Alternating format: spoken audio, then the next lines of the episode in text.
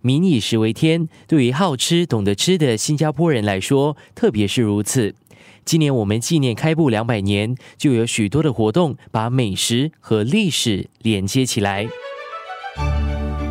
生活加热点，It's Your History，今年六月初举办，吸引了上百名公众到场尝鲜。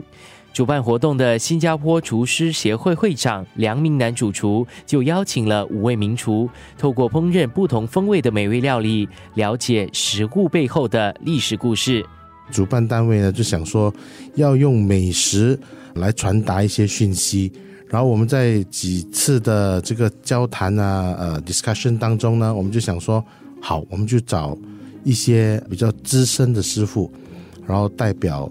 呃，我们新加坡的四大种族，然后用美食来传达我们要传达的讯息。我们想让就是呃，我们的新加坡朋友们或者全世界的朋友们都知道，其实美食每一道菜的后面都有一个故事。打个比方说，中餐里面这次所呈现的一道蟹烧凤干虾卷，六十七十年代的时候在婚宴非常普遍能够吃到的一道食物。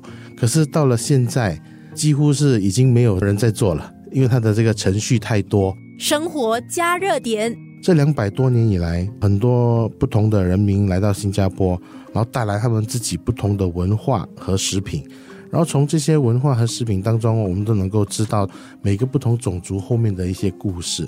打个比方说，客家算盘子啊，他们也是有他们的故事，为什么他们要叫做算盘子？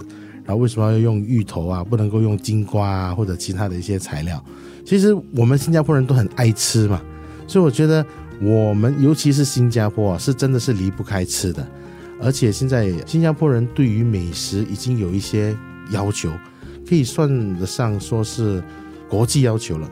他们吃东西已经很刁了，所以我觉得食物跟新加坡人是离不开的。时间在走，国家在成长。新加坡品牌老曾记也从路边摊做到了走向国际。创办人韩全元说：“当年选择把摊位顶下来，在某种程度上是受到了我国信约的影响。就是一个产品呢，能够适合每一个人，就是不分种族、言语、宗教。所以我说这个 curry buff 呢，应该是很有意思吧？因为华人都能够接受，马来人、印度人。”每一个新加坡的国民都能够接受，所以说，哎，往这边下手吧。那么我就接过来。当时只是咖啡店里面的一个小摊位，四个员工连我，这么开始认真的做，就做到今天这个过程，从小做到中，中做到大，大了之后呢，我们就把它带上市啊，一个小从一个小贩。到一个上市公司那段路上很艰难走，不过达到今年的成绩，应该是觉得很感激新加坡的成长，也把我们带大了。生活加热点，curry buff 这个食品啊，你真正的去考究的是吧？是从英国带过来的。这个 curry buff 的应该是原始吧，祖宗吧，是英国人矿工啊，他们的太太。把这些很多馅料放在一起，那么外面放一个皮，把它包着烤了之后，炸了之后，给他们带去上班了。所以那些啊本地人就跟洋人打工嘛，那洋人就叫他哎你这样做，那么慢慢变化变到像新加坡现在的 curry buff 这样子。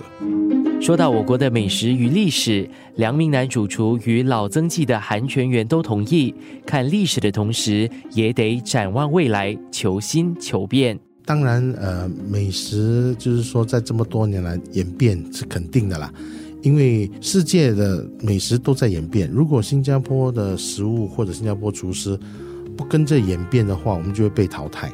所以我打个例子说，呃，海南鸡饭就好了。海南鸡饭就是鸡肉跟饭，然后到了一些五星级饭店、一些创意厨师手上呢，我们就会把鸡饭变成一个寿司。加一些糯米进去，这个呃鸡饭里面，把它做成一个饭团，然后把鸡胸肉切片薄片放在鸡肉上面，然后用辣椒跟姜来当做是瓦萨比，来做一个不同的配搭。